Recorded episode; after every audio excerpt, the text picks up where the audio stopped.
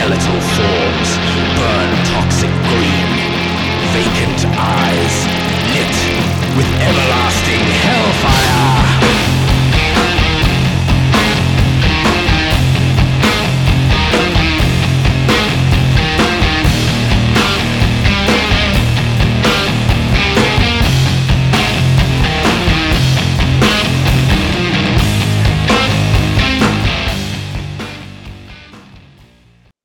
Sup, you spooky bitches, and welcome to this week's episode of Let's Watch Scary Movies. As always, we are your horror hosts. I am Jenny. And I am Caitlin. Well done on not laughing there. I could see you really struggling. I'm like, oh, a new intro. I'm so into it. It's the Halloween It's- intro. It's- well, I mean, okay, this episode will be going out after Halloween, but we are now, what, four days away from the big event? The big event. Five days. It's Five the- days. We are recording five days before Halloween. So happy Halloween. Happy Halloween. I hope when you listen to this, you are still gorging on all your Halloween candy. And I hope you're still elbow What? deep in pumpkin guts and horror films. That's where I like to be. yep. Who doesn't?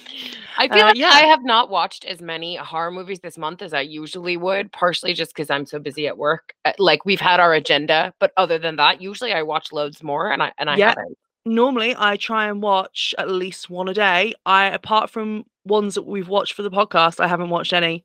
I haven't even watched any of like my like. I haven't even watched like you know Casper, and I love usually watching all the Disney Hocus- ones. Like, See, I've watched Hocus Pocus, and I've watched The Nightmare Before Christmas. nope, I've Um, watched nothing. No, but usually I watch Halloween. I, we did watch. Mhm. I would watch The Exorcist. The Shining is always on my list this time of Yeah. year. Um, what are some other classics? Like, yeah, Rosemary's Baby. Okay, we covered that one.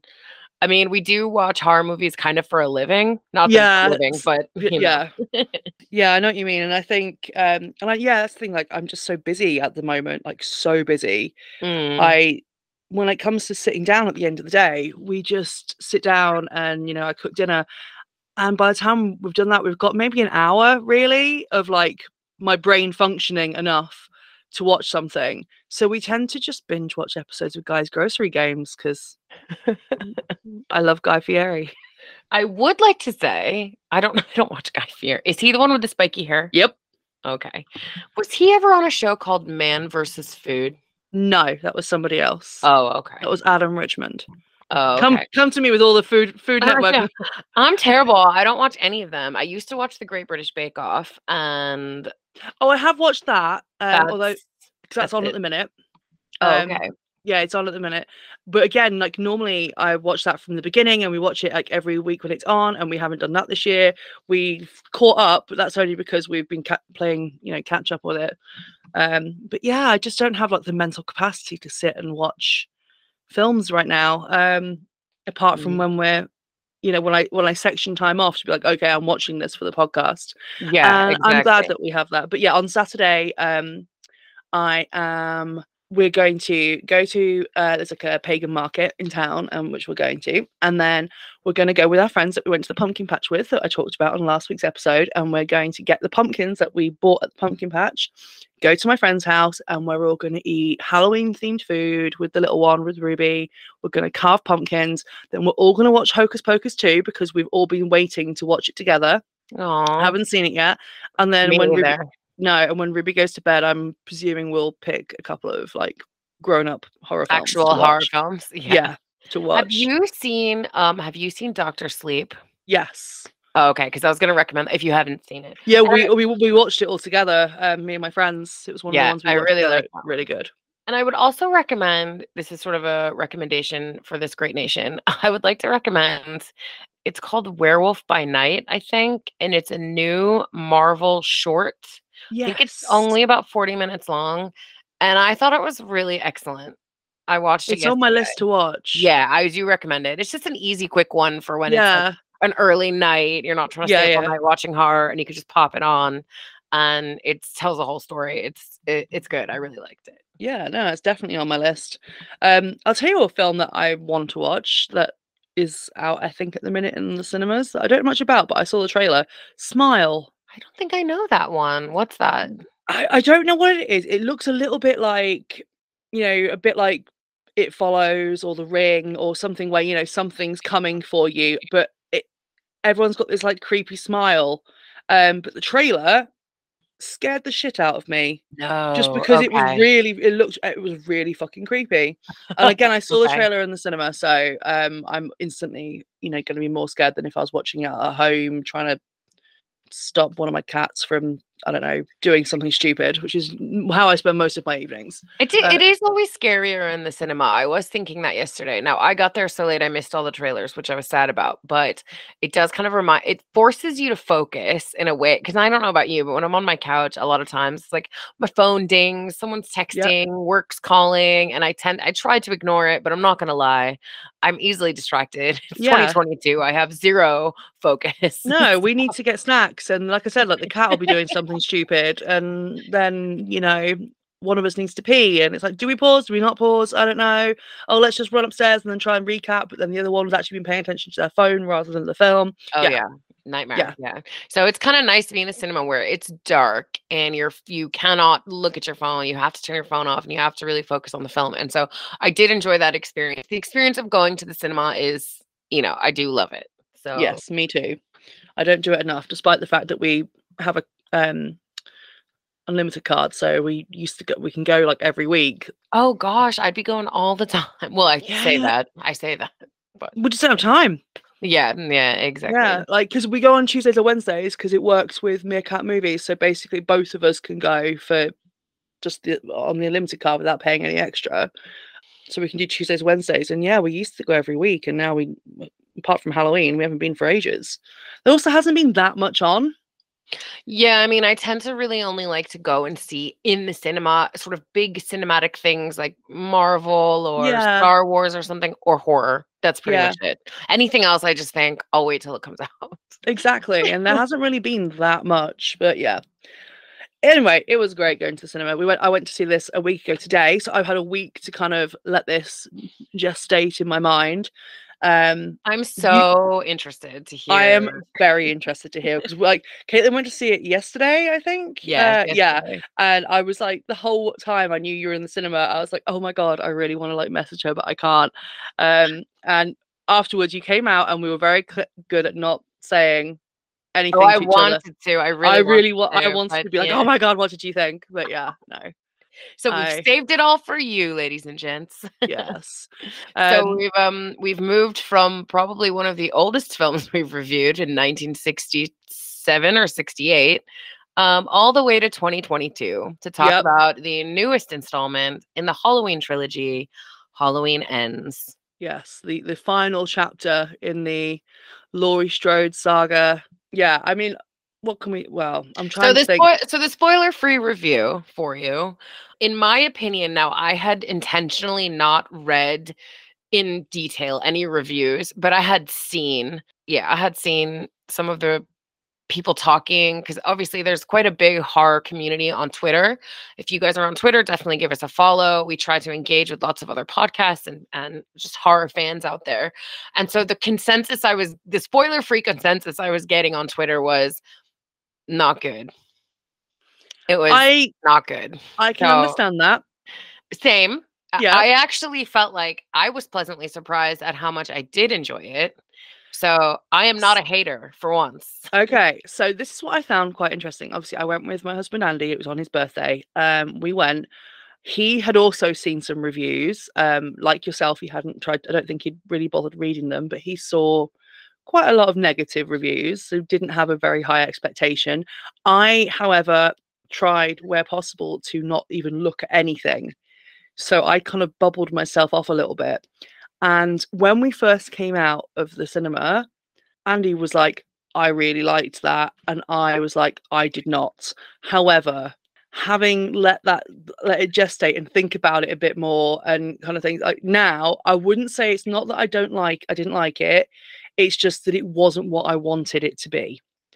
And We'll go into Okay, that a little bit later. Um Yeah, but interesting. so it I was think- go ahead, go ahead. yeah so as a bit of like you know spoiler free plot story the film follows you know we're it's after the events of halloween kills if you haven't seen that then why the fuck are you here Go like what's happening, or at least tell me you've listened to our episode on Halloween Kills. Did we do Halloween Kills? We did Halloween. yeah, Kills. we did. Yeah. We've done the whole trilogy at this Yeah. point. Um, and then also the very the original one, which is kind of how the order for these is meant to be. exactly. The be- the 2018 original, sorry, no.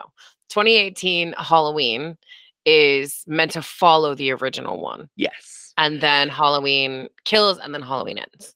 Yeah. Um, so we are in Haddonfield. It is, you know, present day. Um, so it's a few years after Halloween from 2018, because Halloween and Halloween Kills take place basically over what 48 hours, 24 hours. Yeah, so when they opened this film, it's 2019, which yeah. is so this I- one's a year later So to begin with. yeah. But then but then the actual that's like the opening scene of the film is in tw 2019 and then the rest of the film takes place now. Um yes, that's yeah, right. like- yeah. yeah so we have a uh, we have a gap unlike the first two films which took place within the same kind of day um we have a, a few years later after it's like basically how haddonfield has moved on or i wouldn't say moved on but like recovered from the events of of that of 2018 and we see laurie who's living with her granddaughter allyson yeah i keep forgetting her name because her name's like begins with an a in real life as well doesn't it it's like andy or something Oh yeah. mhm. yeah, so I always get confused. But yeah, she's living with Allyson, and it's just about them and their lives. And and Michael, My, Michael Myers returns, and it's kind of the final showdown. I think that it is difficult when you have a franchise that has so much sort of lore and mythology surrounding the stories of Michael Myers and everything else. And even if you disregard all of those films, which this trilogy chose to do, and just focus on like continuing from the original, I Mhm. still think people just they know, right? They Yeah. and so they're so it's it, it does kind of have that legendary status. And I think that so when you say it wasn't what you wanted it to be, I think that's completely understandable. It's really hard for us horror fans to let go completely and just enjoy the story for what it is. Yeah, So yeah, I think was, I think a lot of it is as well. It's like if you want this to be a Michael Myers film, it's not that. If you want this to be a Laurie Strode film, it's not really that either. You know, you look at um Halloween Kills, not Halloween Kills, um Halloween 2018, and you look at the character like who Laurie has become after 40 years of of living with this. You know, she's out in the wilderness, she's badass, she's like got guns everywhere, she's got booby traps everywhere, she's ready to fuck shit up. And she's like still emotionally vulnerable, but she's she's quite strong. And then in Halloween Kills, she's still, you know, she's injured, she's weak, and but she's still angry. And then in this film, it's like she's lost that kind of spark in trying to get back into society and, and heal and things. I don't know. She, I felt like it didn't do her enough justice. I liked what they did with like how they had her character, that she was trying to get back into the real world and and things. But at the same time, I feel like she was just a bit wacky. Do you know what I mean? It was a bit like, oh, let's make her a bit zany and like, I I don't totally agree actually. I think that she was trying to kind of assimilate back Yeah. into society as you say and I feel like her journey as a character has been so fascinating to watch from sort of like mild mannered weak Laurie to as you described her very accurately like this super badass. And then I feel like in the last one you got a lot of the emotional backstory of how this really like you know like her breaking down in the car and then being in the hospital and how and and talking to the the police uh, what Yeah. was he called? That was in the hospital with him. I can't think of his name but Yeah, I think so. Yeah, and just sort of really going through going through it, and then finally coming out the other side and being able to, on some level, it is still not totally normal. A lot of the things that she does, you know. Yeah. And she's got some cracking lines in this. Let me tell you, I loved some of her lines that they gave her. Um, but I think the reality is. It it was always going to be her as part of the showdown, but I don't think she could have ever completely, you know, fought him off without assistance. That's just the reality of it. So that Yeah. part didn't bother me. But you're completely not wrong when you say that it's not a Michael Myers film because Michael Myers doesn't show up until almost 40 minutes into the film. Yeah. Which I I like on the one hand, but then it's like from there you don't get that full Michael Myers payoff. Yeah. And so I, again, I don't completely disagree with what you say about Laurie. I just took her a little differently. Yeah, I get. I guess she's a little eccentric, but I don't But- know. but I really, yeah.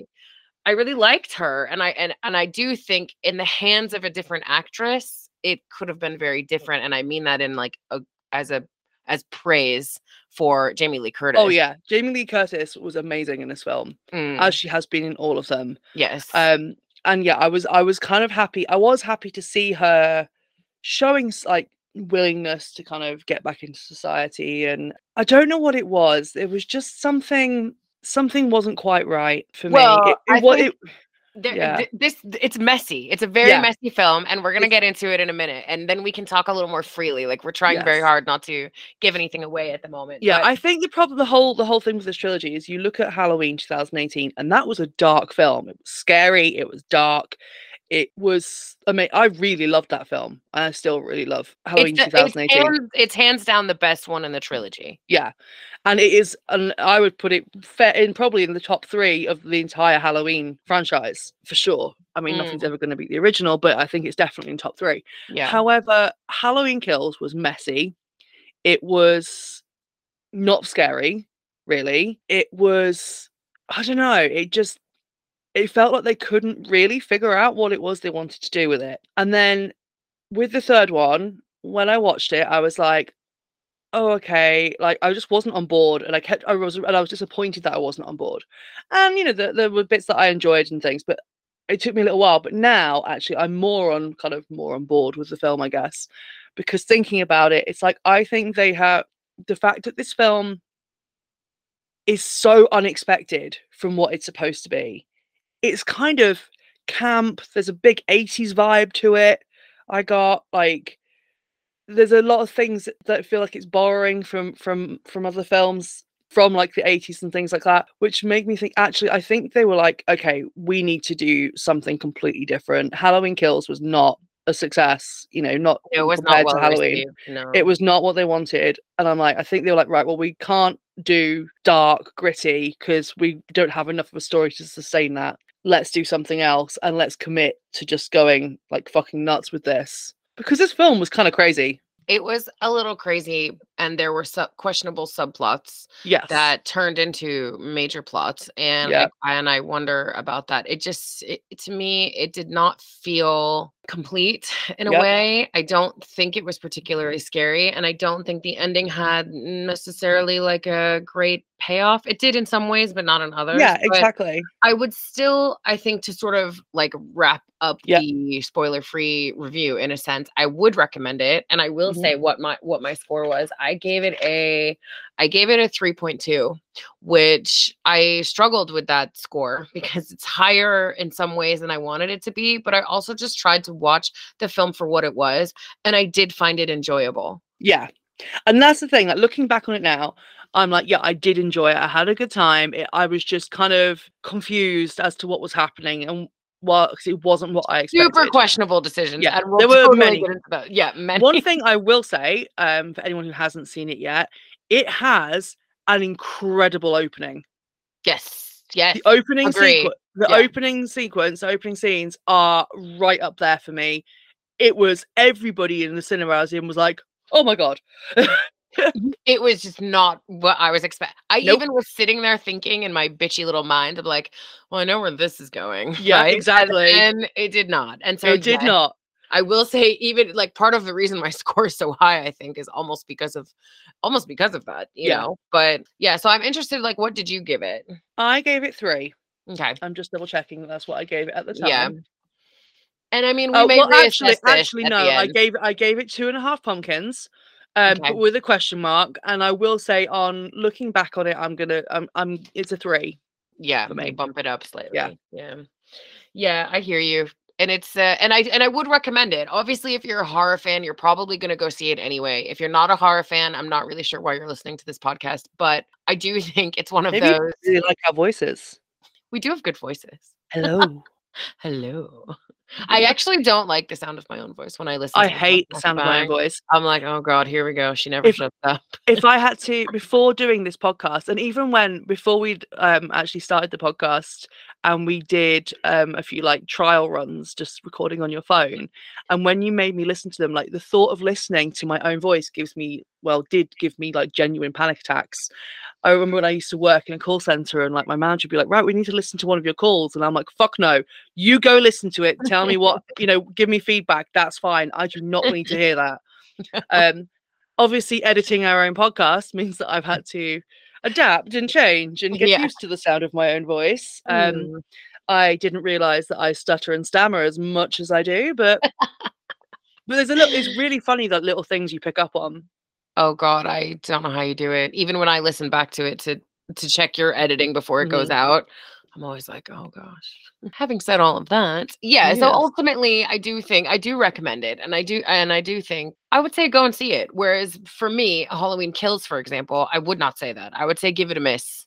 Genuinely, You Yeah, could- you could give it a you, miss. you actually can skip it because like the main point of that film, kind of the only real thing that you need to take away from that film is like is a, is a person who dies, and they kind of mm. recap that in this film anyway. Yeah, yeah, that's true. Yeah, Like the main yeah. person you care about. Yeah, Yeah. exactly. Ugh, I can't do it anymore. I have to talk about spoilers. Let's get into it. Okay, let's get into it. Now it's time for a breakdown. I can't talk about it anymore. It's giving me a headache. I'm just quoting Wayne's World. I Don't know. mind me. We So here we go. Start us off, Jenny. Well, we start off in Haddonfield, 2019, a year after the events of the previous two films. We're introduced to Haddonfield's home for rock radio.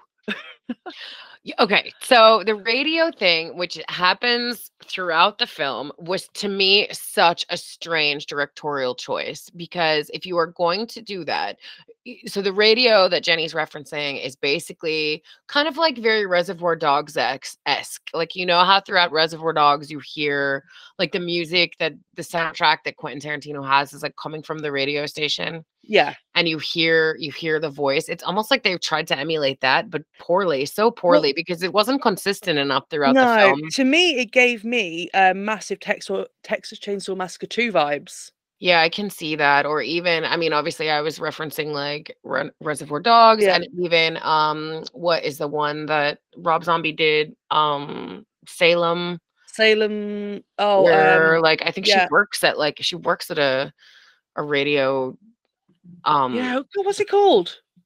I fell asleep. Yeah. I, re- I was really looking forward to watching it, and then I fell asleep during it. i can't think of the name of it but yeah i thought it was called salem but anyway Salem something. Yeah It's I can see it. It's got a blue cover, and it's got like the guy's face on it. But I mean, so yeah, there was obviously it's referential in that sense too. It was nothing like original, and also I didn't fully understand the point of it. No, To tie it together in what way? Like you don't need that. And then what? No. ha- And then what eventually happens with the DJ, which I knew was coming, something was going to happen with that. I, it still felt so messy and tacked on and, and imposed rather than organic. And so, I I'm will sorry, say- sorry. The Lords of Salem. Fuck the Lords of Salem. Sorry. Thank you. But yes, geez, I thought I knew my Rob Zombie movies. But yeah, it felt it did not feel organic, and so it did not work for me. No, some of the choices are weird. I Don't quite understand A it. lot of the I think there's multiple. You've got sort of l- uh, levels of issues with this film. Some of it is the writing because I don't think the script in and of itself was. You have this what starts off as a subplot with Corey, and then becomes really the main plot. And then you Yeah. also have some rewriting of the rules in terms of what are the rules of Michael Myers? How does he work? And yes, there's always been a blurred line between the supernatural kind of Michael and then Michael is a human. And I can appreciate that blurred line, but in this film, I feel like they they changed the rules a little bit, or they tried to introduce something new because I, di- I didn't I just don't think it was clear what was going No. on and that lack of clarity i- for an audience member you know that took away from my I guess like not necessarily enjoyment but my full understanding of it and also the the scary factor Because one thing I will say about this film is I did not find it overwhelmingly scary. No, I think I mean I jump quite. A, I'm quite jumpy eh, watching horror films, and especially in the cinema. But yeah, apart from the opening scene, I think I maybe like jumped once, and that even then it was just like a you know it wasn't as much I was scared. It was like a, a reaction, Yeah. um, as opposed to being like actually scared. But you know, But going back to this opening scene, Yeah. which which um I'll let you describe. But Okay. yeah, it was one of the better parts of the film. Oh yes. yeah. So we start with uh, so this radio station playing over the air, and um, we uh, it's Halloween 2019, and we see a woman in like a 1920s like flapper costume. She it took me ages to remember where I recognized her from. She used to play one of the uh, people that worked in the bar with Sookie Stackhouse in True Blood. Um, she was one of the wait staff from Sam's. Okay. Yeah, yeah. Okay. I thought It she took me familiar. ages. Yeah. yeah, I'm it took me ages to remember where I saw her from. And she's like calling out to like her husband, who I think is playing like video games or something, um, saying that the sitter's here. And we meet Corey. Corey is 20. Is he 18 or 21 in this point? 21. He's 21. 21. Yeah. Yeah, he's 21. And he um he's not not he's not normally a babysitter. He normally like helps out with like garden work, like mo- mows the lawn and things for this family. And the the couple are basically going to a party, Halloween party. Their normal sitter can't do it, so they've they've roped Corey in, and she's like, "Oh, Jeremy, who's their little boy, ever since last year with Michael Myers, he's scared of the dark, and sometimes he wets the bed. So no scary movies, you know, like no no scary, nothing scary on TV. You know, play a game together, then he's gonna go to bed. Like no more candy, kind of thing. So being the kind of clever, smart 21 year old babysitter, he lets this like kid stay up and watch the thing. I know. I was like, of all the movies, the thing. And Yeah. it was the scene, like the most gory, creepy, disturbing scene where the one guy's head is like detaching from the body. Yep. Uh, for I got- references, please uh, listen to our podcast on the thing. yes, our podcast episode on the thing. Uh, the thing will also be mentioned in the anything we talk about with uh, for the love of horror because they had a set. Of, actually, they had two of the set pieces, and they had loads of the weapons and things. that I got to hold and pose with one of the guns from the thing. I was laughing at your pictures, but Yeah, But yeah, so they're watching the thing, and Corey, I think he kind of realizes like maybe this is not the best thing right before bed. And so they're kind of having this banter back and forth where the kid, whose name is Jeremy, is being quite sassy. And yeah. he's at kind first, of jerk. like, yeah, he seems like really sweet at first, and then he's like, oh okay, and then he's like, he's like being really mean to Corey. Um, like I don't want to have to pretend to be friends with like an idiot twenty-one year old or whatever. So Corey's just like, fuck you then, watch the film. Oh, and then he's like, he goes off into the kitchen and he's stood there and there's like some cake on the board with it with a big kitchen knife. And you think, okay, know where this is coming because you keep getting a few like point of view shots of the house from outside. Yes. So and it's like, also, oh, it's worth mentioning like here we are with a babysitter scenario with a kid. The parents have gone away. It's Halloween. They Yep. even they even sneak the line in. The boogeyman is gonna get you yeah, somewhere in there. So you're Yep. just getting all these nostalgic kind of throwbacks, yeah. leading you to think you know exactly what's gonna happen. Michael's gonna break into the house. That knife is gonna, you know, Yeah. Corey's Corey's gonna get it. The kid's gonna escape because that's what happens That's in what happens. in Halloween films. Yeah. So and Corey even says to him because obviously everyone's still it's a year since um the previous films. Michael Myers was never caught. Like no one knows where he is, and that you there'd been like um. The bit where he's like, oh, he, he says like, oh, uh, Michael Myers will get you, and Jeremy turns around, it's like Michael Myers doesn't kill kids, he kills babysitters. I know. So at this point, Corey's Touche. yeah, Corey's like, fuck this, I'm getting a beer. Goes into the kitchen, and this is so he's getting a beer. We see the knife. There's a bang in the living room, and he goes back in, and the living room is empty. Jeremy's gone, and there's a lamp on the floor. And again, it's like, okay, here we go. So he goes outside looking for Jeremy, can't find him outside, comes back in, and he hears Jeremy calling for help from upstairs, like screaming. And he goes to the kitchen and he notices that the knife is gone the kitchen knife's gone. And he starts going upstairs to the attic, and the knife is lying on the stairs. At this point, I'd be like, fuck the kid, I'm out. Like, I'll call the police. They can deal with it. But no, he he goes upstairs and Picks he kind of- knife. It's worth yeah, saying. he picks up the knife. He does, yeah, and he goes upstairs and into the attic looking for him, and the door slams behind him. Jeremy, the fucker, has locked him in the attic. And he's sort of, you can't tell exactly what he's screaming, but Jeremy's outside the door taunting him, Yeah, essentially. yeah, Um, saying like, Oh, I bet you're scared now, or something to that effect. And- yeah. And, oh so, yeah, because like um when Jeremy was saying about like getting scared earlier, and Corey was like, "I'm 21, 20, we don't get scared." Yeah, I bet you're scared now, and being like really, really mean, like really mean. And it's worth noting, uh, noting that when you first meet Jeremy in this house, this house is like you like over like three stories, and it's got like a big open landing that goes all the way to the top, and you have like these banisters going all the way round upstairs. Because when she's shouting up to Jeremy, you can see him like leaning over the railing from like two floors above. and there are, I will say, I don't know who the director of photography is. I should probably look it up, but there are some really interesting and beautiful shots in this film. I Yeah. noticed a few of them, and one of them is yes, when the mom is yelling up to Jeremy to come down and meet the babysitter, she peers up, and the way that the camera, it's like a overhead shot of her looking up through all of these curved stairs going up, and it's quite beautiful. And so, yes, you just you notice straight away the type of house that they're in. Yes. So Corey's starting to panic and he's like banging on the door and shouting, like, Jeremy, let me out, let me out. Kid's having none of it, just taunting him and taunting him. And so Jeremy starts kicking the door, uh, sorry, Corey starts kicking the door to break the door down. And as he's doing this, the parents arrive home and they're getting out the car, and you're like, oh, good. Like, it's just, you know, some sort of. This was just like a fake to kind of thank you. Oh, Michael's coming when actually. Well, it also made me think of Scream, obviously. Yeah, The opening yeah. scene of Scream, where um Drew Barrymore's character is, you know, this close to being murdered, and the parents pull up, and so you've got this uh feeling of anxiety, like, Yeah. come on, come on, come on, just get there. And so yeah, when the, the parents pull in, like Jeremy's parents pull in, it was the same kind of feeling, like, Yeah. come on. But by this point, um, Corey doesn't know that the parents are arriving home and they're kind of outside and coming in towards the house. And, Je- and Corey's like screaming, like, Jeremy, open the door, I'm going to kill you. So as the mum walks into the house, all she hears is Corey screaming, Jeremy, I'm going to kill you. Then he finally kicks the door open. But unfortunately, and as soon as this happened, I just went, oh, Yeah. because I knew exactly at this Yeah. point what was about to happen.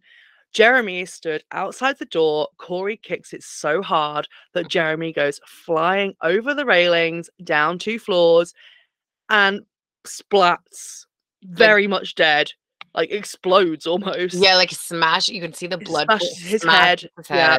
And the parents have just they're in the door and they come Yeah. running over to Jeremy and he just dies right He's there. dead, and you get this bit where Corey's leaning over the banister, like, "Oh my god, what the fuck has, has just happened?" And the mum looks up and is like, "What have you done?"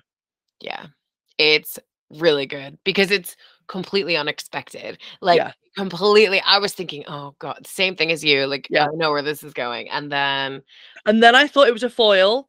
You know, they just were like trying to get you scared, and actually, like nothing was going to happen in the house. And then maybe, like when Corey was walking home, he was going to get like running to Michael or something like that. But I don't know about you, but even when Corey was breaking down the door, you could still hear Jeremy like kind of Yeah, screaming, not just taunting him, but also like sort of inaudible Yeah. screaming. And so then I started thinking, is Michael on the other side of the door? Yeah. yeah. When for a while, when he was first locked in there, I thought, oh, Michael's like shut him in there and, and is killing the kid. Right, exactly. Yeah. But yeah, no, it was just Jeremy we're wrong being a on all counts. Jeremy's a little asshole, so he gets killed.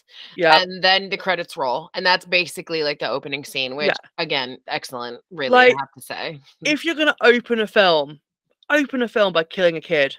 I mean, Like, you are committed. happy Halloween. Yeah. And so I did think it was interesting as well that so the, the credits start rolling and they did kind of the old school credits where they do kind of what they did in the original Halloween where they list most of the credits at the top of the film rather than the Yeah. end. And another thing they did, I always think it's interesting, what are they going to do with the pumpkin? Because you know they always have the pumpkin burning next Yep. to the, the credits. So this pumpkin kept like birthing another pumpkin. It kept Yeah, birthing like, another one and it would split open, like it would be split open, and then the new pumpkin would appear, and then it would kind of be like zooming in on its eyes, and then like another one's coming towards you and breaks through and breaks through. and it keeps going until you get a pumpkin with no carving, and then it ends with just a, a regular pumpkin. Yeah, and when but when it opens, um, I'm not sure if it's before the regular pumpkin or if the regular pumpkin opens. One of them it opens and it's all like bloody, like all the stringy bits are all like bloody. Yeah. bloody guts. Yep. And then you get like the opening scene of the film proper, which you get this kind of, and you get it throughout the film, this narration of Jamie Lee Curtis as Laurie Strode, and she's writing a book about her experience. Now, this device, I feel like, did actually sort of work. And yeah, I was it surprised. yeah, I was surprised too, but it didn't bother me. And again, I think all all credit to Jamie Lee Curtis for selling this because I think in the hands of a lesser actress, I do not think it would have worked as well as it did. Yeah. So yes, you kind of get her narrating about again the recap that in the last film, Michael Myers killed her daughter Yeah, and lots of other innocent people as well. Because if you think about the kill numbers for each film, I mean, Jesus, Halloween Kills is far and away the most violent and has the most oh, deaths. Oh, yeah. it. it's the insane. opening scene opens up with him killing an entire fire crew. Oh yeah, exactly. Like, and it ends with him killing an entire mob. yeah. Yeah, I mean, it was nuts. And then just indiscriminately killing whoever was in a house nearby, which I didn't totally love because that is not really what he did. He No. targeted specific people in, in the original. And so I, I wasn't on board with that, but you're all well aware of how much I hated the second film. So for references, listen to the episode. But I mean, yeah. So then you've got Laurie just kind of having a normal life now, just kind of showing her talking about and living this normal life with her granddaughter Allyson. Yeah, she's like baking and she's decorating yeah, for Halloween and yeah, and it shows you well. mannequins. what I quite liked in the opening scene though, it shows you things like with her like narrating, and it shows you like Michael Myers' house has been demolished Mhm. uh, in the in the years in subsequent years, and that there'd been like copycat or killings and or like just random suicides in the town on Halloween since then, where it was she's basically talking about how the kind of the evil from Michael has kind of seeped into the town, and that. Yeah.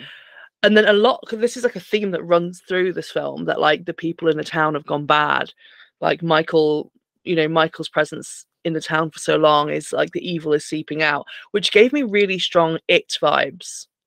I got lots of it vibes from this, even like Yeah. Michael Myers in the sewer. Like, Yeah. definitely getting it vibes. So, but yeah, I mean, I think again, this is where part part of me really liked that because I don't think in the past and with, with many horror movies, you don't really get the kind of repercussion or reaction of the rest of the town. Like, how is this realistically affecting everyone? And that's something I thought that they did get right with the second part was kind of Yeah.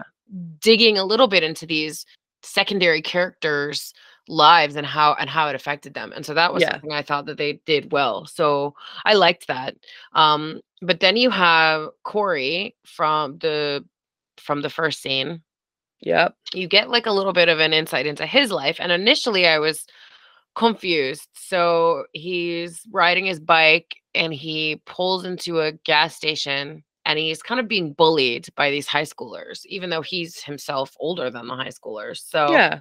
He's being bullied and laurie happens to be at the same gas station sees him being bullied and sort of saves him i would say or Yeah. intervenes. So we kind of kind of when we meet Corey, yeah, he's riding a bike and he's going to work. He works at like a mechanic yeah like, of course he does junkyard, basically. yeah. And his boss, who we later find out is like his stepdad. i think it's his dad They're not like actual. I don't think they're like blood related because he says something later on. I think it's like his mum's boyfriend or oh gotcha okay. yeah.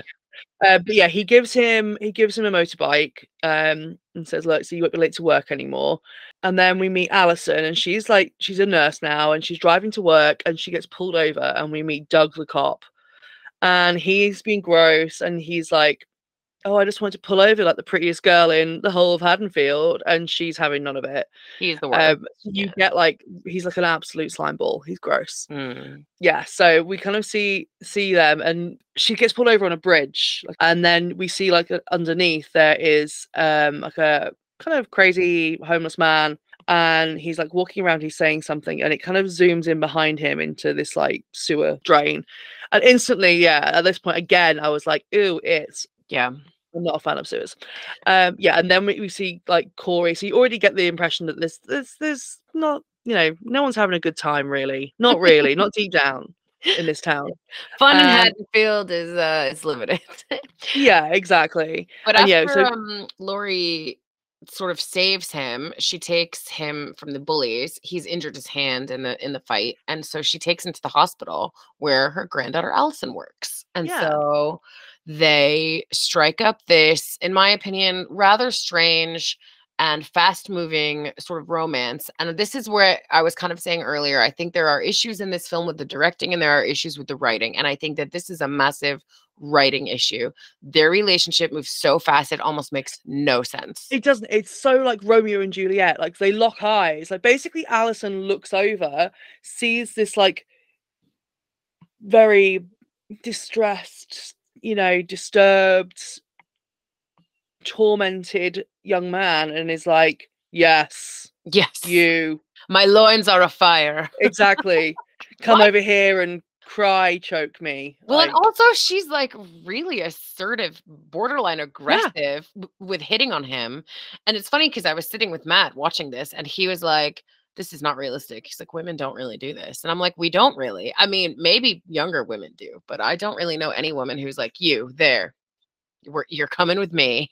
You're I gonna mean, teach I'm me how to sure ride a used- motorcycle. I have. Uh, well, I mean, apart from the motorcycle, I have absolutely used those lines before. what? hey, Hey, you. you. Coming with me.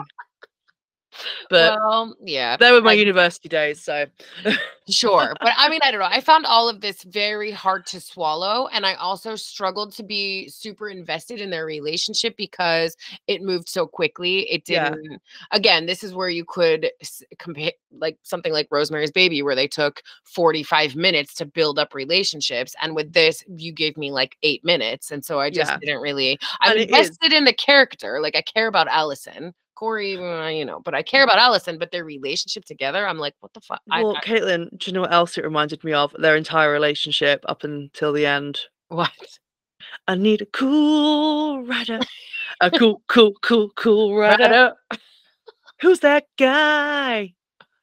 She just wants someone who can do her math homework for her and teach her how to ride a motorcycle. Exactly. And maybe they go bowling sometimes. yeah. And can appear in a dream sequence. Looking really dreamy. Oh, and maybe also has an Australian accent. Just Yes. Yeah. um yeah, it was anyway, so they go to a Halloween party together and even the Halloween Even party then, he's like, at first, because like basically she has to do this whole ruse where she's like, oh, there's something wrong with my car. And before, yeah, she, basically she's at the hospital and she's like helping the doctor like stitch him up and things. And it's very obvious. She asks him out and he's just like, oh no, you don't want to go out with me. And then she says to Laurie about, it's like, you brought him to me on purpose, didn't you? And Laurie says that you need to find someone who makes you want to rip your shirt off and show grief your tits. Brilliant line. brilliant line. Yes, Laurie. See, I I show- cracking lines in this. Yeah. I should point out that I wrote these notes in the cinema in the dark, so I have to. They don't. Sometimes I've like literally written over myself. Well, this is the thing, dear listeners. It is a little difficult to take such detailed notes when I'm sitting in the movie theater. yeah, So yeah, but Yeah. even, even the dancing at the Halloween party. What is the move where he just lies down on the middle of the dance floor? yeah, it's all very odd. But then there's other things that are odd as well. Like you have, um, so Laurie goes to the grocery store, and Frank's in there, and it's like the most awkward flirting in the world.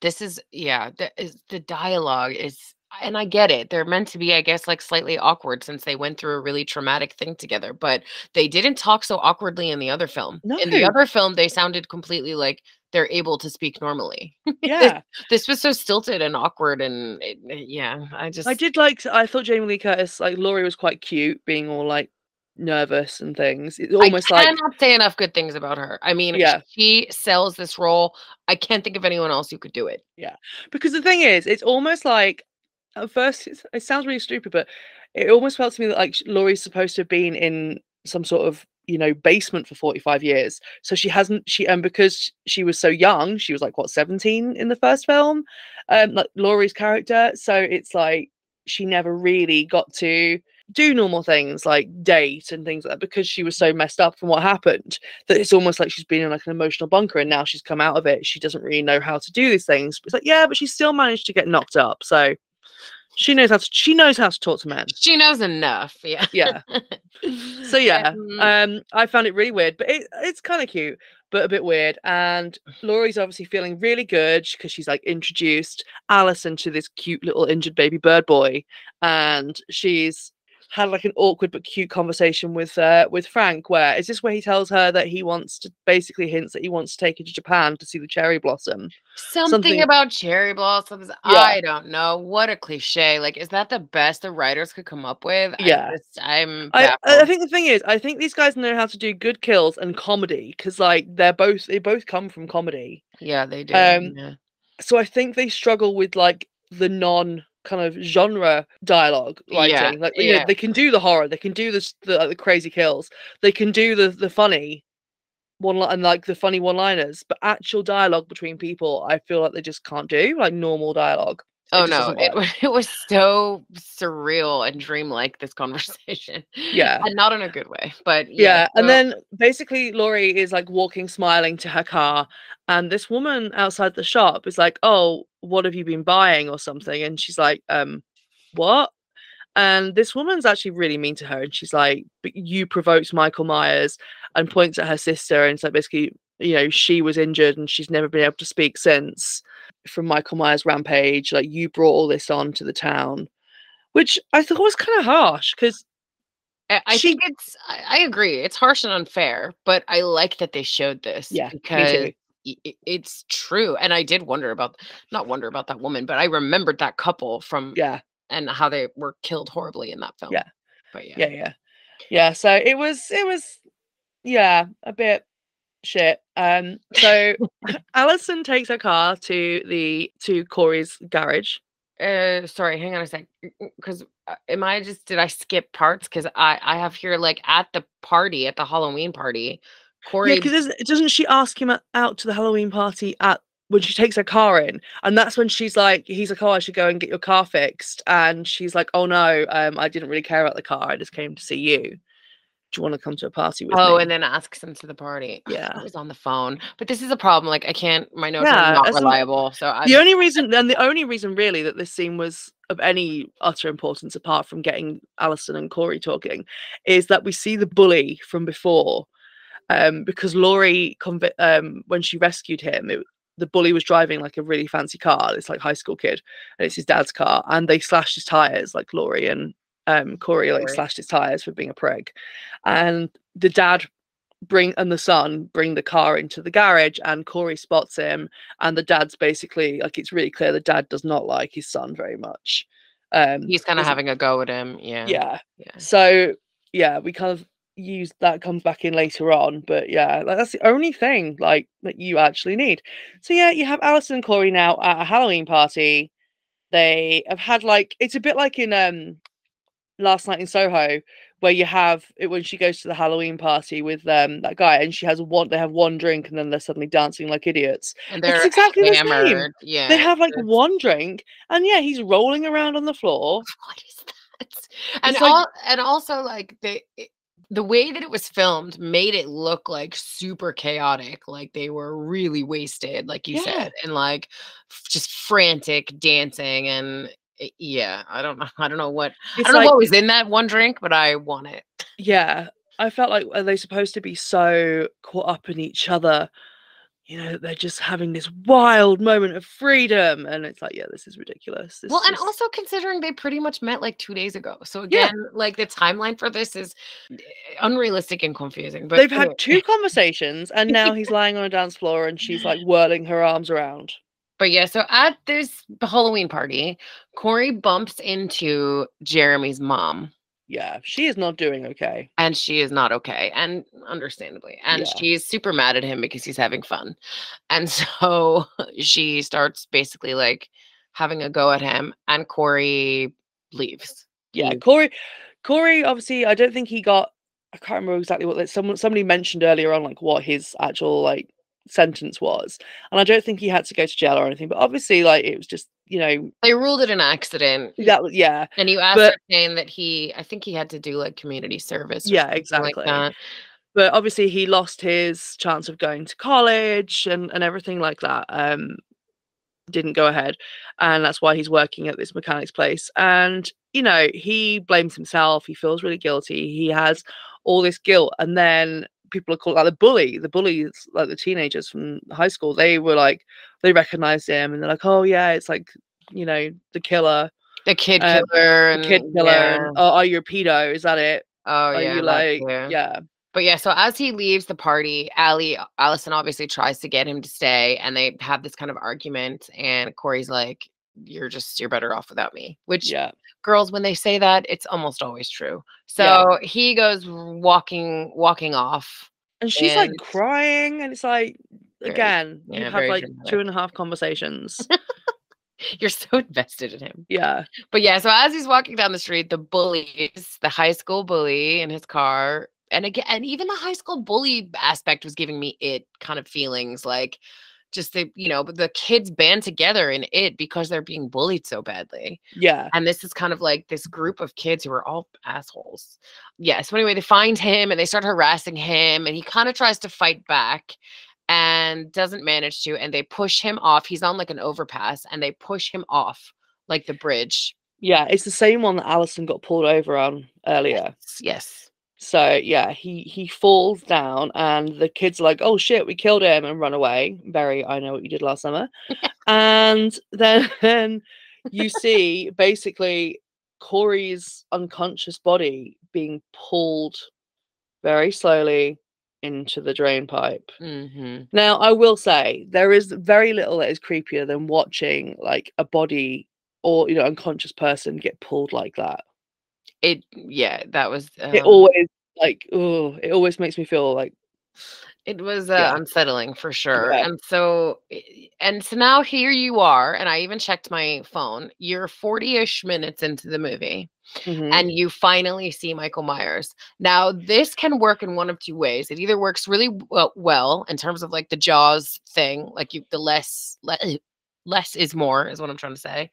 Or it's like you just don't get enough of it, you know? yeah, So, and I think this is sort of the latter because you get here we are 40 minutes in and you see Michael Myers and he's creepy looking. I mean, he's scary. They I thought the way that they made him look was scary. He's yeah.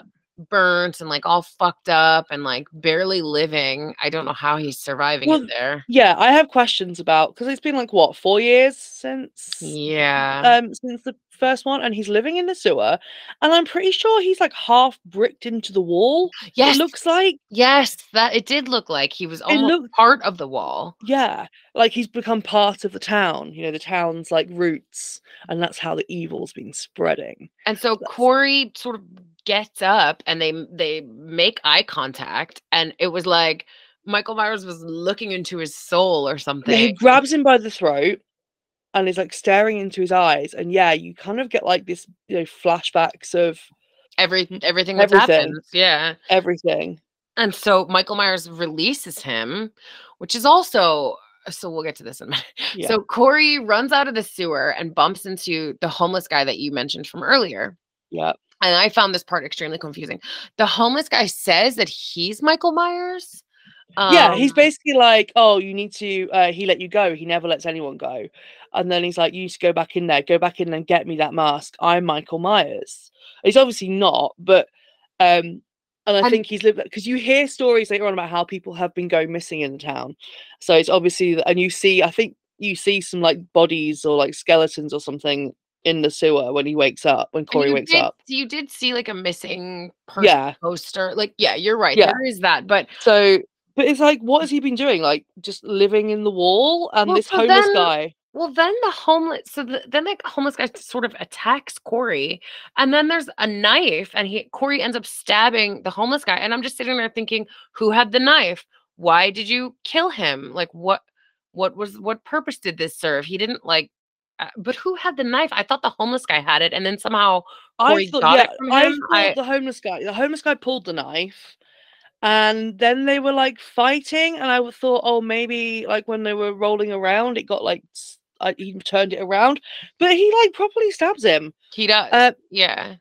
and then yeah it's he's like killed the crazy old man and then you get a scene which i did kind of love in one on one sense but was super camp and kind of cheesy in another where laurie's at home and she's just doing her thing um, and she looks out the window and you get the shots of michael myers or what you think is michael myers of like this silhouette that's like stepped out from behind a bush and it's the same one from the original film Yes.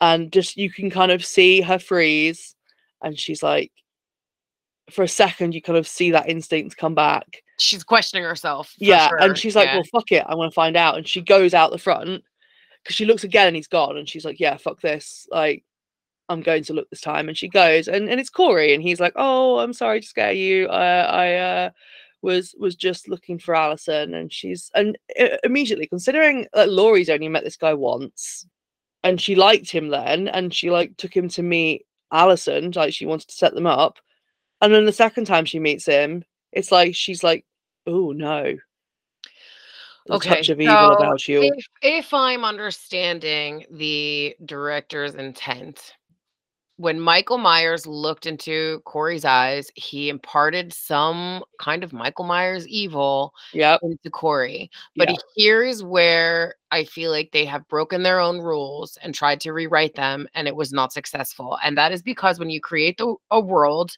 you create the rules of that world. And as soon as you start breaking it, you're kind of like an unreliable narrator in a way. So we don't Yeah. really know what to believe, what's real or what's not. Again, sometimes this device can work. In this particular film, I don't think it worked at all. And so you've got, I'm sitting there thinking, okay, so this is the supernatural part of him that he can pass along the evil like what and like you said how's he been surviving and here he is in the sewer like doing what because he sure enough dies human enough so mm-hmm. he's human he's not human he, he i don't know like later on he gets enough strength to murder people pretty easily like i don't i don't really know so and, and it's not even clear like what he sees in corey or how these powers work I just felt like there was so much confusion, and this is why I would never rate this film particularly high because Yeah. it, it didn't. I was I was confused. And you can sense that, yeah, like so Laurie feels like something's changing. She's now suspicious of Corey. Allyson and Corey go on a date to like a diner, and Doug, the ex-boyfriend, cops there, and he comes over and he's basically being a jerk. Like he ignores Corey at first. He's like, Oh, Allyson, you haven't returned my calls. You said you were Mm, gonna call, and she's like, "Yeah, I was gonna call." And he's like, "Oh, why don't you come and sit over with us, like me and the guys? It's his birthday." And she's like, "I'm here with someone," and he's like, "Oh, yeah, well, like obviously I'm here with someone. yeah. hell? yeah." And then he's like talking about, and then he he kind of realizes who it is that that she's on a date with. He gets nasty at this point. He's like, "Oh, this is who you you know get in to make your bed warm at night or something." And Corey's like, "Fuck you," and gets in his face. And instantly, I'm like, "Nope, don't." You know, a group of cops, don't do it. Like, Don't it's never gonna it. end well. Yeah. Uh, but he like stands up for Allyson, and and I, I, I you know, I'll, I guess I'll give him props for that. But at the Yeah. same time, she's a grown woman. She was coping fine on her own. Mhm. Um, and he goes and sits down, and and the other all his friends are like, "Oh man, do we know need to go kick some ass?" And it's like, "No, we don't." so they they're talking, and he's then he suddenly he's like, Corey says he'll burn the town to the ground for Allyson because she's talking. I think they is this when they go up to yeah they go up, they go to the radio station, and they're like sat up on the roof and they're talking. And he's like, "Oh, after the like after the accident, this is where I would come up and and like hang out." And it's like, no wonder your brain's fucked, dude. Like all those radio waves can't be good. and yeah, they're sat yeah, on I the thought, roof. that, I thought that was much later because Yeah, I feel I think they go back later on as well, or they're somewhere anyway talking. well, 'cause because hang on, hang on, because there's well, for, Laurie goes to visit Corey's mom. This this is before that. Okay, and then what about when the cop follows Corey like under the bridge? Yeah, that that that's later as well. Okay. So this is the bit they're still on the date. They're still on the date, and they're talking about kind of their trauma Mm-hmm. and she say Allyson's like, oh, sometimes you know everything's okay, and I'm happy to be here because he's like, why have you stayed here? And she's like, oh, because of because of um, you know, of Laurie. I need to stay here for her. Um, and she's like, sometimes I'm okay with it, and then she's sometimes I want to burn it all. And Corey's like, I'd burn the town, the whole town for you. Yeah. I'd do anything because you're my ride or die. Is basically it. And then he drops Allyson off at home after the date, um, and he goes back to the kind of the tunnel where he found Michael Myers. And this is where Doug the cop sees him and starts following him because he's like, "What the okay. fuck's happening?" Yeah, yeah, yeah. And Yeah. I've got written down Corey lures Doug into the Michael Myers tunnel of doom. Yeah, so yeah, exactly. So the he finds the homeless guy. So the cop finds the homeless guy in Yeah. a tent, and that part was a little kind of a jump scare, I suppose. Um, and then he sort of grapples with Corey, like they kind of fight, and they end up in the tunnel, and Corey, yeah, leads him. He's like, "Follow me, I'm the Pied Piper of Death," and follows him into the like tunnel where he encourages Michael Myers to kill him. And I did wonder, does killing make Michael Myers feel better? Does it heal him in some way? That's what I that the vibe I was getting. every time he was like, uh, the more he was hurting Doug, the stronger he was getting. And he, like Corey was holding Doug Mhm. For Michael Myers to like attack. he facilitated that murder and it's like Yeah. he, he says something like he wants him to show him how he kills Yeah, says but it was something like, when that. Michael as as Michael killed Doug, he seemed to have some sort of like entire orgasm, like body orgasm. He was like shaking, and then I think he came. Like, now we know what he's into yeah, it all makes sense he has a very specific kink. yeah only one thing does it for him Yeah, and he finally found it. He killed all those people. That's all he was searching for. it needed to be you doug Yeah, so in a sewer. yeah it's uh, I, but yeah i did wonder again and this is where that sort of supernatural michael, michael myers part kind of comes in like does the killing heal parts of him like Yeah, yeah, I got that feeling. So, Yeah. but even that was left in such a gray area. Like, there's so many loose ends and un incomplete plot lines, almost like they had a thought, like, oh, you know, it would be cool if we did this, but there was no follow through and there was no real thought about it. Like, again, it that goes against some other. Like the, even the last movie, some of the rules that they set up, like yeah. if killing made him feel better, then he'd be like 100% after part two. I mean, But that's what I almost wonder. Is that why he was unstoppable? Because you know in the mob scene where he's like been beaten and they've taken, you know, yeah, sh- his mask and things, and then he gets up again after he's been like stabbed and all sorts. Like maybe that's it. He's killed so many people that he's like running on hundred percent Michael Myers evil, pure evil. evil. Yeah. yeah, Um, yeah, yeah, like this, I know what you mean. Like it was very strange. It, he so Corey goes back to Allyson's. They bang, they They bang. bang. They fuck.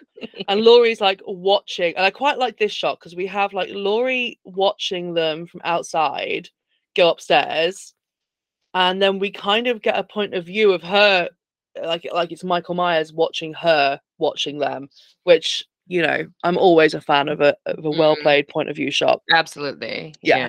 and I, I did enjoy that. Um, yeah, and then Laurie's gone to the bar because earlier in the film we um saw Laurie and the woman who owns the bar at Laurie's house, like talking to Allyson. Um, so Laurie goes to the bar and she's talking to her friend, and she says that she saw Michael Myers' eyes in Corey. And the barmaid's like, okay, because at first she's like, oh, didn't you introduce them? And she's like, yeah, but I, I I'm not. This isn't me imagining it. Like I, I saw something in him. I saw Michael's eyes in him. And at first I thought that her friend was going to be like, look, like this is all in your head. You know, you, you've done really well, but and I can understand why you're getting scared. It's around Halloween, but you know, whatever. But no, instead she's like, I want you to meet someone and takes her over to the pool table where we meet Jeremy's dad from the beginning.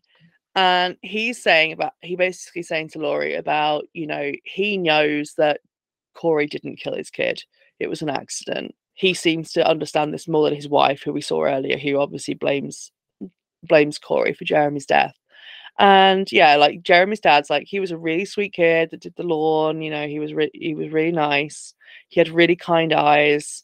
And, so, and I bumped into him the other day, and I pulled over and I wanted to just tell him that I was, you know, okay, and you know, I kind of forgave him but the, he said, but the guy I saw walking down the street, that wasn't the same. That wasn't the same man.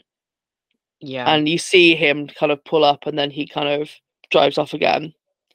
Uh, he said, yeah, like he was on a dark path. I did. I liked this part and I didn't. I liked it because I liked hearing from Jeremy's dad, and it, it does definitely reinforce the idea that this is a very small town. They Yep. all drink in the same bar. They all kind of know each other. Like there's no real kind of secrets here, No. right? But then on the other hand, again, this was a scene where I felt like you could have planted that scene earlier and actually showed it instead of telling me.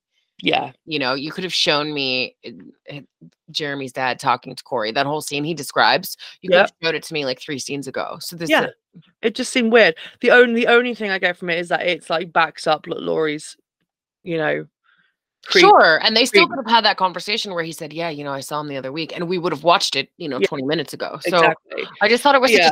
This was a writing issue. So I mean, yeah. But then, okay, so then you've got. Is this the doctor? Yeah. So the doctor who I did like this scene. Yeah, I'll I like this scene. Yeah. Allyson um, was going for a promotion, but she said that she didn't think she was going to get it because the doctor who was deciding was a bit of a jerk and didn't really like her. And her colleague, I don't know, she's very bubbly. Sort of don't know. annoying on purpose. yeah, sort of annoying on yeah. purpose. Um, I don't even know what her name was. I didn't even. No, but she, yeah, she she's got the promotion, and I do feel a little bit like the scene was a bit lame. Lame that this was the only, you know, she got the promotion because she's fucking the doctor. Of course, which you Yeah. already kind of could tell anyway Yeah. because they did show kind of scenes earlier where the doctor would be like, "I need to see you in my office." to Yeah, the- exactly. and she would go in, and so Uh, but I love this. What I did love about this scene. So anyway, they're they're at the doctor's house. He's got an amazing house. He's showing around. They're gonna fuck. Um, he's like, oh, I'm gonna open some wine, and then she's like, and is this? I've never done this before. Gone to someone's house before sex and been like, oh, I'm gonna go shower. well, that was the thing. She was already dressed up, so it's not like she came from work. I could understand if she was in her scrubs and like they'd just come from work. Yeah, no. she was wearing They'd like this- on a date. They were Yeah. obviously about to like. He was cracking the wine open, like, and she's like, "Oh, I'm gonna have a shower," yeah, same. I think it's and, weird. and that's the first time she's been to the house. Like, they're not like, uh, you know, boyfriend and girlfriend. Like, it's weird. It was weird. But she So- she goes to get in the shower and she hears a noise and she kind of turns the shower off and listens and she hears the noise again and so she kind of goes wandering out and she's calling and I did think it was funny as well because instead Yep. of calling him like Simon or whatever his name is she's like Dr. Hawthorne or whatever and so I was, I, I was cracking up. Yeah, calling him like, the doctor name yeah, like she doesn't even know his first name. She's like, "Doctor." so yeah, she probably doesn't know his name. So yeah, she goes to investigate and she goes out on the back kind of porch where there's a pool and like a sort of seated area, whatever, and she sees that the wine glass is smashed and she hears a noise again and she turns around and it's Corey with the mask on stabbing the But it's doctor. it's not it's not Michael's mask at this point. Oh yeah, it's- sorry, it's, It's, his scarecrow. So Yeah. um Allyson gave him like a scarecrow mask to wear to the Halloween party he didn't have a costume and he's wearing that mask. Yes. So sorry. Yes. For for clarification, it's not Michael Myers mask, but he is wearing a mask Yeah. and he's stabbing the shit out of the doctor. And I thought I was like, whoa, because it was really violent. It was really graphic. And you're kind of like, whoa, Corey, what the fuck? So yes. So then the girl runs away to call the cops. And she like slams the door shut, and you can see Corey's like banging on the door trying to get in, stop her calling the cops. She's on the phone, and then all of a sudden, she turns around, and there's Michael Myers, Yep. feeling uh feeling much better. Yeah. He, he's Clearly. come to he's come to help. He's come to help Corey. Yeah, Yeah. they're like a tag team. Uh, what I quite liked, or I'm not sure if I liked or I didn't like, I don't know. One thing I, I observed anyway was the way that Corey was acting when he was trying to kill them gave me very strong ghost face vibes from Scream. You know, Mhm, like they're doing mhm. it, but they're making a few mistakes. They're falling over things, you know, yeah, because he's like, yeah, they they're, they're they're clumsy. And then Michael is like a shark. He's just glides in, silent, slow. Michael never runs. He doesn't do anything, you know. He's very methodical. yeah, he is. Yeah. Um. and and then you know Michael Myers the way that he kills her, he like stabs her in the wall, like as he's Yeah. he chokes her and then stabs her. And I thought that was a bit like pedestrian for Michael, especially after part two where they got real creative with the kills. this Yep. was a little basic, but but yeah. So and then I had that after that scene was when they were at the radio tower, but apparently Maybe it was. I thought it. I thought. I thought they were at the radio tower when he was like, "I'll burn the world for you" or whatever it was. Maybe. anyway, there is this scene at the radio tower, and Yeah. yeah, you na- you're right. It's the- now. It is so the- now. so the DJ, who you've been kind of hearing from, Willy the Kid, I think he's called, he confronts them because he some uh, I think Corey jumps off the roof or something, and he hears Yeah. it, and he comes outside of the studio, and he's like, "Yeah, Get off him to my land. He tells him to fuck off, basically. Yeah. Yeah. And so Allyson and Corey have this big dramatic moment where they're like, "We're gonna live, leave Haddonfield. This is it. We're leaving." We're going. We're going. We can't We're take going. it anymore. And then you have this really weird. I don't know if it's a time jump or if they confuse, but all of a sudden it's October thirty first. They put a sign up that it's October Yeah. 31st. And I'm thinking, like, okay, so how far ahead did we jump here? Like a whole year? Is it the next year of Halloween? Because if you think back to the scene before, they were just at a Halloween party. So I suppose it's been a year? No. or maybe that Halloween party took place before the 31st. I Yeah. felt like okay, but it was Yeah, no, no. clear. When it when It it, no, it wasn't clear. I think there's something at the beginning, like when we that gives the dates, like it'll I can't remember if it says like 27th of October or whatever. Like when we have Laurie doing her um narration at the Oh, start. was it? Because I don't remember seeing But- it. I believe you. I just don't remember yeah, seeing it. um, yeah, but I know what you mean. So I think I think this whole thing takes place maybe over like I don't know, A few week. days or a week. Yeah. Okay. right. Um, but yeah, but Because I still, was like, so still un- confused. I'm like, what the fuck? And then not only that, but you've got the, the it says October 31st, and then you've got Corey waking up in Jeremy's house where he's been sleeping on the place where Jeremy died. He's sleeping his on in the empty house on the floor. his mom's kicked him out. Um, you meet his mom earlier in the film, which is where you see his boss that you'd met at the beginning. So that's when you kind of piece together that the And she's A a, horrible woman. She's horrible. yeah, she's horrible. She's really, really horrible. She's really weird. Yeah, so she kind of she kicks him out because she doesn't like the fact he's got a girlfriend and he's out all night. So yeah, he goes to Gosh, do you remember she has a line where she's like, I can smell her on you. yeah, So creepy. it's so creepy. Why are you such a horrible woman? Yeah, Yeah. and he sleeps on the floor of the house, and yeah, right where Jeremy died. And he wakes up to find Laurie Sitting in a chair. just sitting in Um the chair. where she has a little chat with him about how it was something about how evil can infect you and how Yep. you can be infected with evil and I and it was an interesting choice of words and I did you know once again Jamie Lee, Lee Curtis doing the most and so um he sort of counters her what she's saying with well it, if I can't have Allyson then no one can Um, yeah, because she, she's like, look, you need to stay away from Allyson. She isn't equipped to deal with with this kind of relationship, basically. Um, and then he and he's even like, you set us up, and she's like, yeah, but I want to get you help, but not Allyson." But then, you know, he turns around and she's gone and Laurie's Yeah. gone. And it kind of begs the question was she ever actually there? Is he just sort of hallucinating her? Because that's the kind of Mhm. feeling I had. I don't think she was actually there. Oh, I do. I don't. I don't. I- because then he calls Allyson and it's it's all very creepy. Um because he goes to the sewer and fights with Michael Myers and tries to steal his mask. Yeah, he goes and gets Michael's mask. And meanwhile, Laurie and Allyson sort of have it out. Like Laurie 'cause- thinks Corey's capable of evil, and Allyson's just not having it. Yeah, because Allyson, because she's Allyson's packing.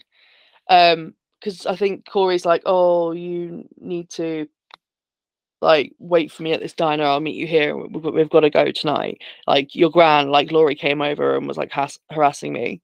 We've got to go. And so she's like, yeah, okay, I'll, I'll I'll meet you. And she's packing a bag. And Laurie comes in and she's like, oh, are you even going to tell me or you know, leave a note? And she's just like, I'm going. And yeah, Mhm. and and Laurie's rightly like, I mean, again, it's like it's only been a few days. Who are you? Like a Disney princess? No, nobody gets married. Off, you know, runs off, and I know. It's crazy. Okay, Taylor Swift, calm it down. Yeah, exactly.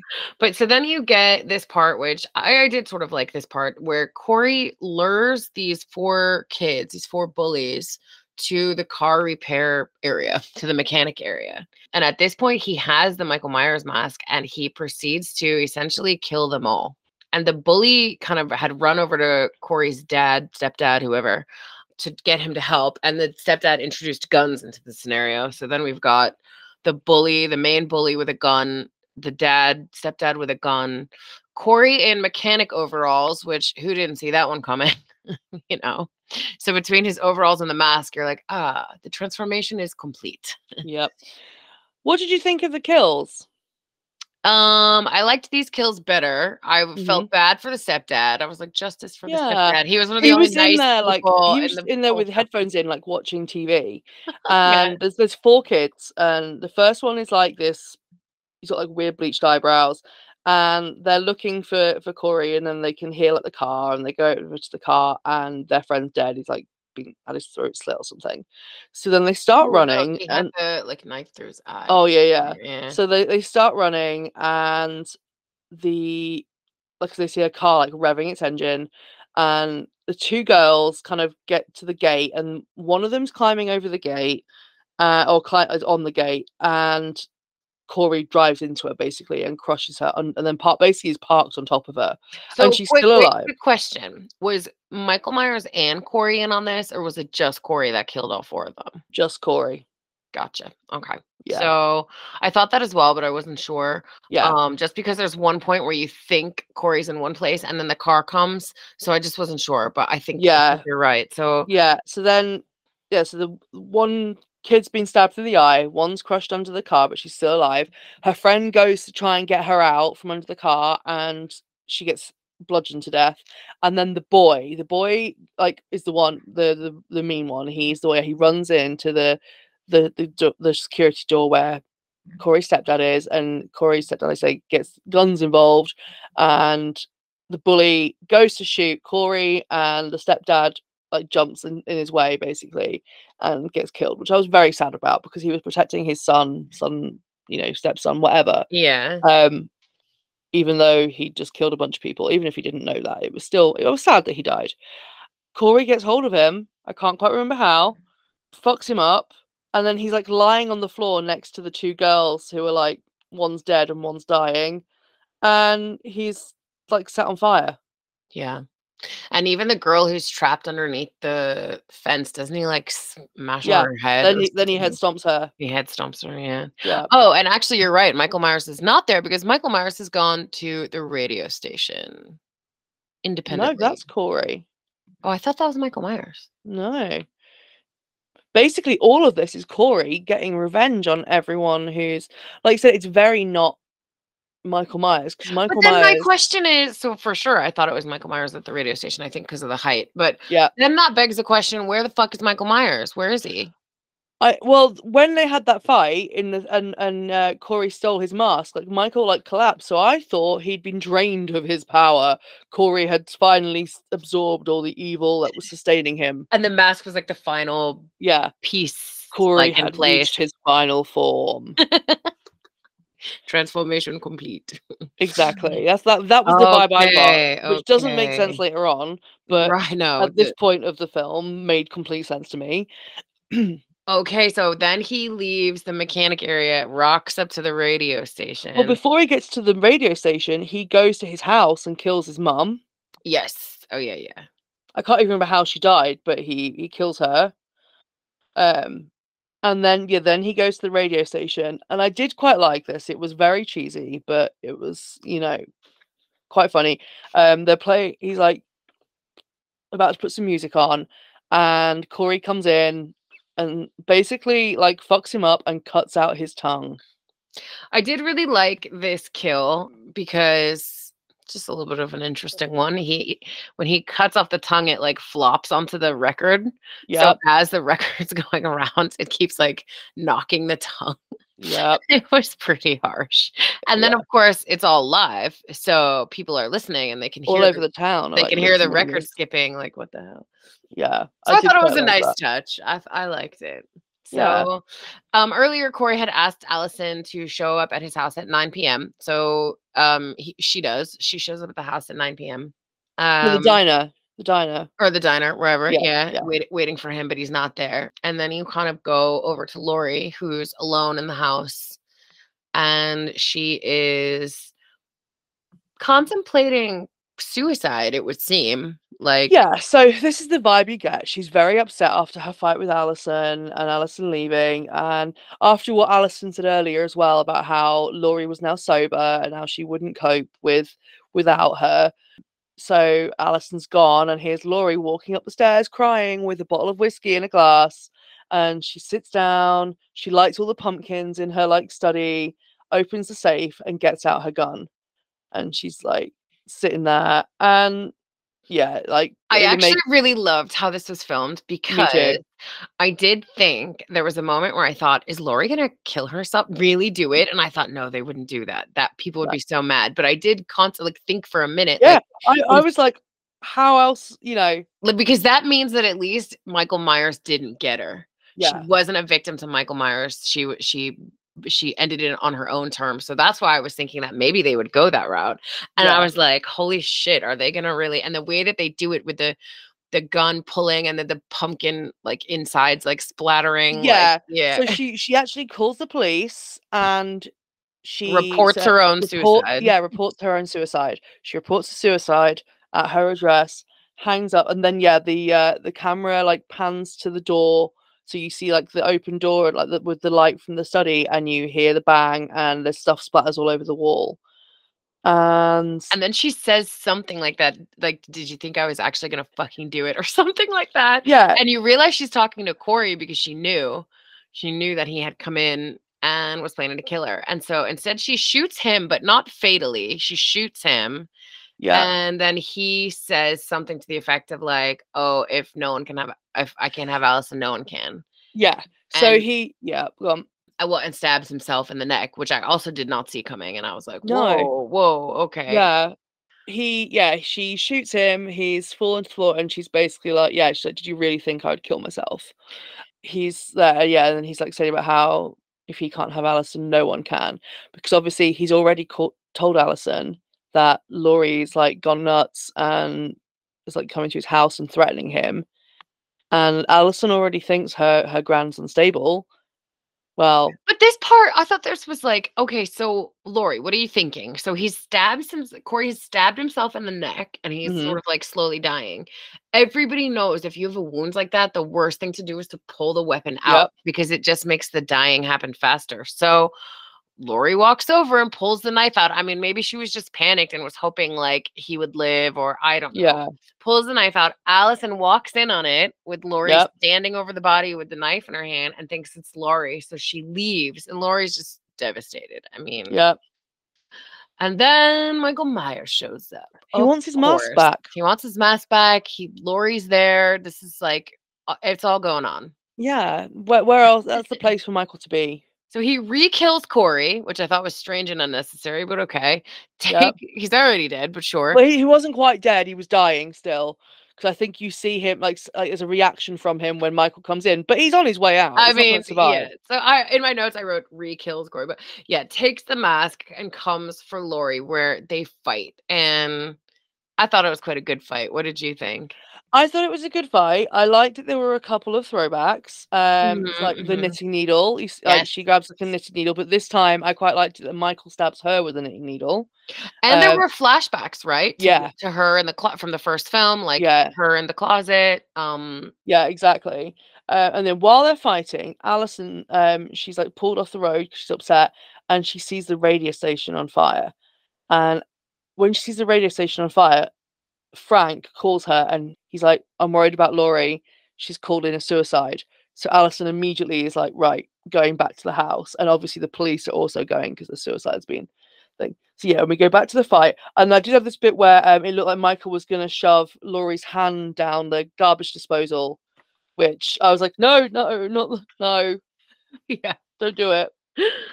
Which is Um, also I think they did that in a final destination. There was a hand Yeah, in the it's, yeah. it's definitely happened before. And yeah, so she's now being stabbed with a knitting needle, um, but she gets him like on the table, and I did like, like- this because she almost was like crucifying him. She's got like a knife. yeah, well, she hand. stabs him in the heart, Mm. and for a second you think he's dead, but he's not. And then yeah, so while he's like trying to get up, she nails him to the table with knives. And then he pulls his hand out of Yep. the knife. So he eh, and he basically is choking her, and you're almost thinking like, is he gonna kill her? And then Allison walks in, and between the two of them, they manage to to kill him. Yeah.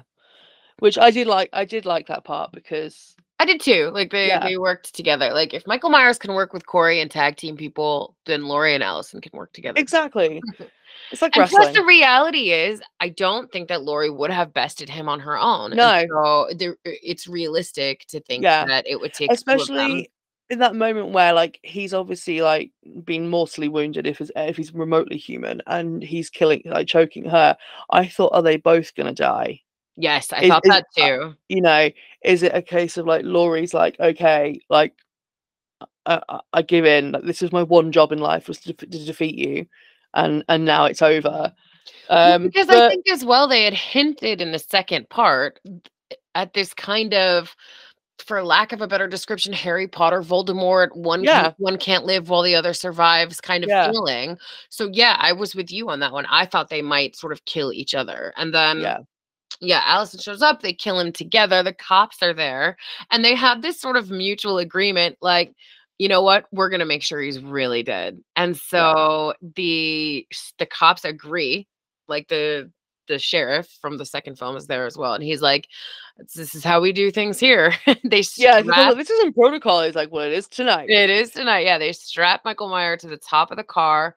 And I also kind of liked this because it was almost like a procession through town so that everybody could see. Yeah. Finally, he's you can breathe a little easier. Like he's dead and we're making sure that he's dead. So they do this kind of midnight procession to the very Candyman.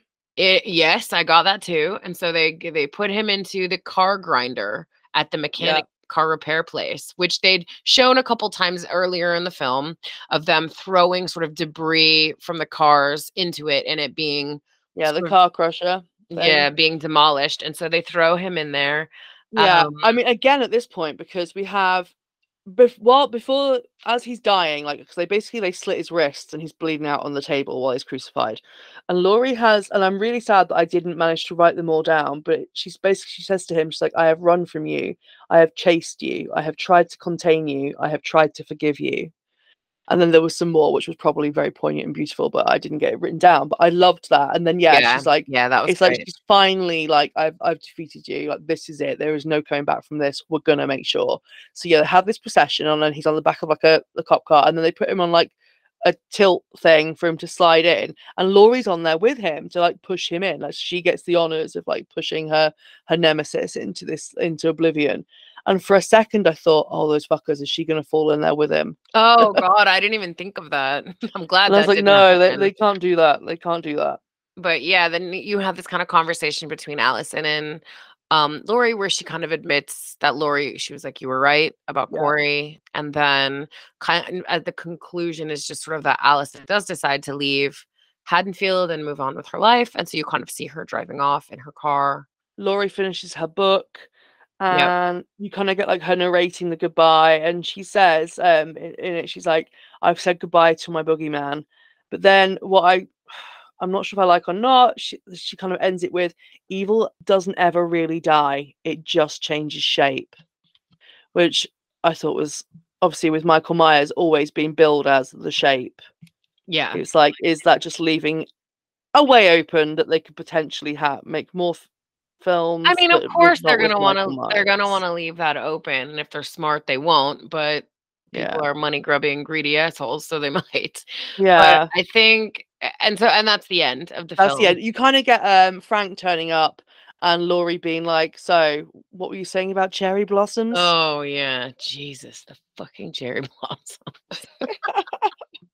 I don't know why that bothered me, but yeah. So yeah, I think I stand by my rating, which is higher than yours, which I'm surprised about. But I ah, I just kind of thought it's better than the second one. It's still messy. Like this whole subplot with Corey, I don't really.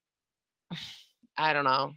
No, I, I didn't. The only the only thing that I can take from it that I liked is in a very it vibe that you know, Michael Myers has spent four years down in the sewers, in the wall, in the roots of the town, and the evil is seeped out. And because everyone's mean to him after what happens with Jeremy, like he just becomes an embodiment of the evil. or it's like he's that makes him vulnerable or more yeah, more exactly more yeah to Michael's evil powers of evilness. But yeah, I just I wrote I'm not sure about the Corey subplot because elements of it seem half baked. Good ideas, but not executed particularly well. I said Lori was amazing. She had some great lines and there were some good kills, but I don't think it was scary. I was glad that they exercised a bit of restraint in this film, which they did not in the second.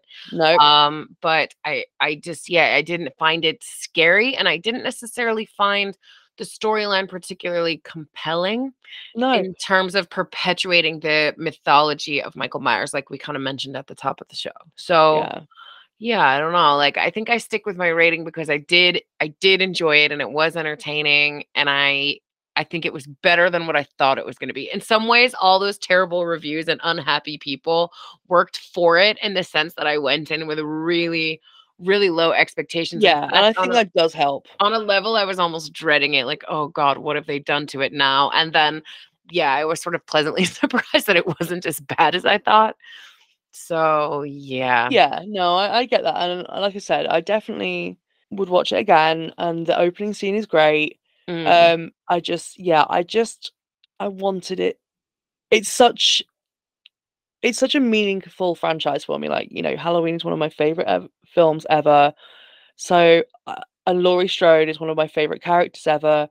I just, it's like the bit where you know she says to Allyson about oh, um, like being really bu- being bold and shaking your tits at grief, and then how she's like a bumbling wreck around Frank.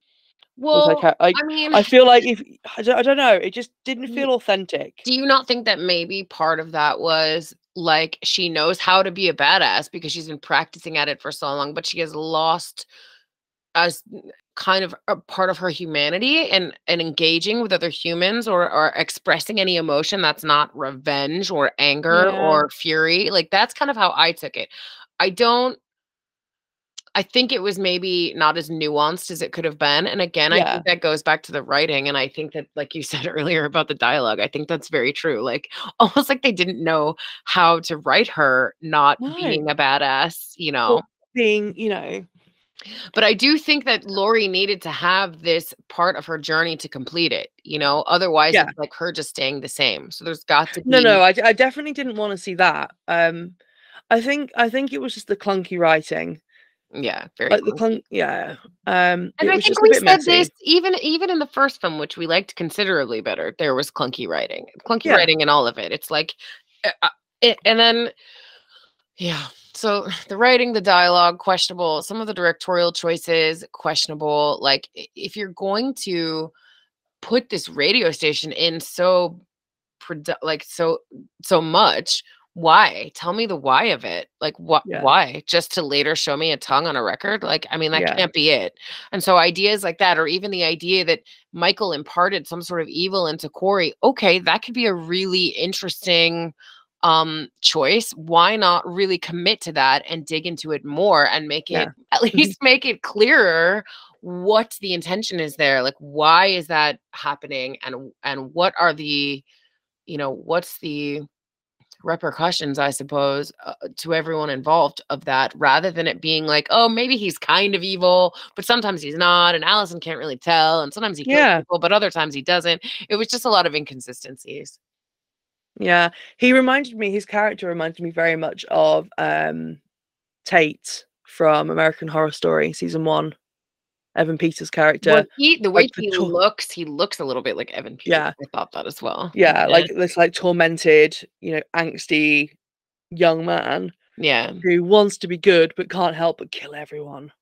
But it's funny because now that you're you've said it, I'm thinking about all the relationships, and I'm using air quotes in the film, whether it's Frank and Laurie or it's Allyson and Corey. These are not very well. They're not fleshed out enough. No. Um. Yeah, to drive the stakes up enough for me to really care because I'm not. I'm just not that invested. Yeah. I'm invested in Laurie and uh, to a lesser extent Allyson as Mhm. individual characters, mainly Laurie because we've been watching her for so long. But yeah, I mean, I don't think they did her dirty, but it, the film No. was messy. It was just messy. I just feel like like the fight at the end of Halloween 2018. That to me was you could have almost just had that as just have that as the film, have that as the story, you know, where you have Laurie and her daughter and her granddaughter to get, fighting against this evil that's dominated the last 40 years of her life, that's ruined her relationship with her daughter, ruined her relationship with her granddaughter, have it all them coming together, you know, and and defeating him as a team. Like that was the perfect story. Yeah. It's interesting because you could have taken elements of the second part, like that, for example, tacked it onto not tack, but put it at the end of the third one, cut a shit ton of the bullshit in the middle of the second one, Yeah. and only had two films probably. Yeah. like so much of Halloween kills is completely you know irrelevant to the story, Yeah. the larger story, I should say. Yeah. But anyway, again, I recommend it. Go watch it. I would love to hear what some of our listeners think about it. And it was fun to review something new because Yeah, it's Yeah. been a while. I'm Yeah. trying to remember. We have done a cinema one before, but I can't remember what it was. well, I think we did Halloween Kills was the cinema one at the time. yeah, it would have been. Yeah, I went on Ali's birthday last year, so yeah. yeah. And then other than that, I can't think like that we've done we've done new releases, but not like cinema ones Mm. necessarily. But yeah, so Yeah, s- go I watch it. go It's- watch it. I It's good fun. yeah. Don't expect a Halloween, uh, you know, a traditional Halloween movie. Expect the unexpected. Expect camp. Expect clunky dialogue. There's a few great one-liners. Jenny, I Um, really just want to show you my cherry blossom. I want to show grief my tits I wish I'd say, written down- "Here I am." I wish I'd written down some of the other things she said. Because even the line, the non-suicide line, when she was like, "Oh, you think I'd do this?" Yeah, I was like, really yeah. think I'd kill I was- myself? yeah, I was into that line too. That was good. Yeah, I love Laurie Strode. Love her. Yeah, she's Mhm. the greatest. She really is. yeah, go go see it and then talk to us. Yeah, let us know earlier, what you think. we're on Twitter, we're on Instagram, we're on all the things. Tell us what you did for Halloween. Tell us what films you watched. Tell us just anything about your Halloween. And um, Experience? I'm excited about my Halloween experience, which is going to happen on Saturday. So, happy Halloween! Yeah, happy Halloween. And until next time, Brothers Keg. Take us out. Bye. Bye.